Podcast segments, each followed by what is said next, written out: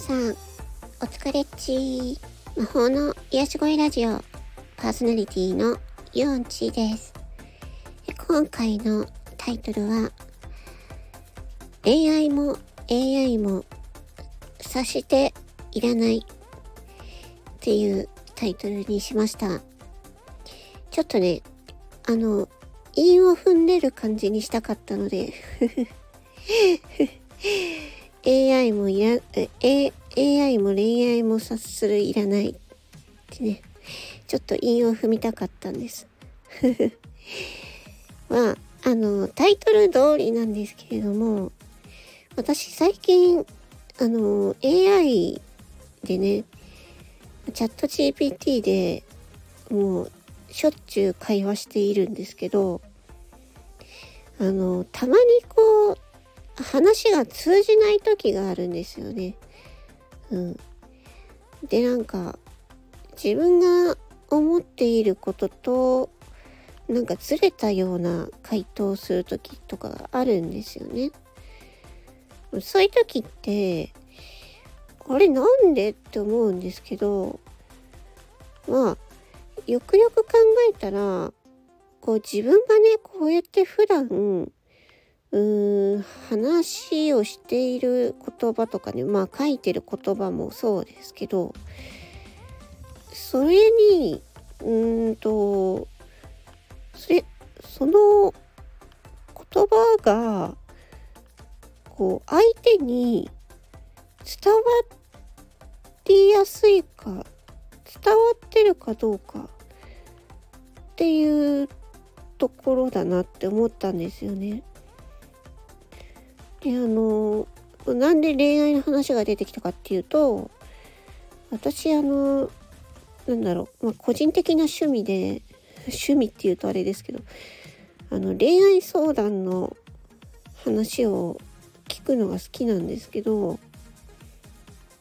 なんか私が思うのはうんとその自分からうーん相手に対して私はちょっとこういうふうに思っているいますよとかうーんその私はこういうふうに思っているのであのこういうことはちょっと今後やめてやめてもらいたいんだけどどう思う？みたいな。なんかそういうようなうーん自分の何て言うの？自分の意思の表示？表示？開示？意思表示？っていうのがなんかできてない人が多いんじゃないかなって思うんですよね。なんかずっとずっとが言うのを我慢してで恋人とふと喧嘩した時にあの時はああいう風で私は我慢したとかそういう話が出がちなんですけどあの相手からしてみたらそんなことあの言われないと分かんないわけですよね。うん、だからその女性とかまあ、日本人とかよくこう察するっていうのをよく使ったりするんですけど私はそれはもうあのこの AI が出てきたっていうのもあってその察して私の気持ちを察してとかそういうのはなんか考えを改めた方がいいんじゃないかなって思ったんですよね。テレパシーじゃないんだからあの自分のうーん気持ちとかを伝えたいことをちゃんと言葉にして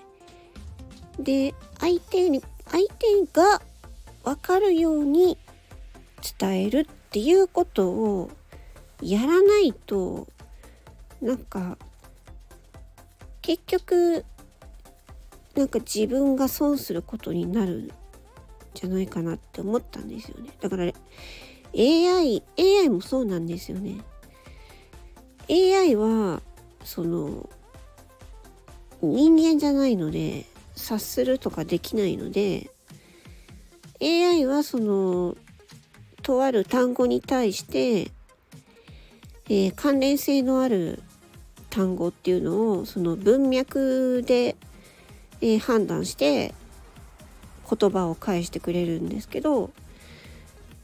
そう。だからそのなんだろうな。ちゃんとその分かりやすい言葉で AI に伝えないと AI も分からなくなっちゃうんですよね。だからへんてこな回答が来る。へんてこな回答が来るってことはちゃんと伝わってないってことだと思うんですね。それはだから恋愛も同じじゃないかなって思ったんですよ。うん。だからあの言わないとわからないからなんかそこで我慢我慢するとかやってると、ね、そのうち溜まって爆発しちゃうからそれは良くないのでその時に自分が感じたことをなんか言葉にしてみるっていうのはなんかそれはあの意識していった方がいいなっていうふうにね思いました。そんなお話です。えっ、ー、と、このお話は、えっ、ー、と、ノートの方にもブログ記事として、えー、まとめますので、もしよろしければ、私のノートをフォローしていただいて、また、まあ、ブログの方ではね、もっと、あの、具体的にどうしたらいいのかとかいうのを書いてありますので、よろしかったら読んでください。それでは、ここまで聞いてくださりありがとうございました。魔法のよしごいラジオ4チーでした。バイバイチー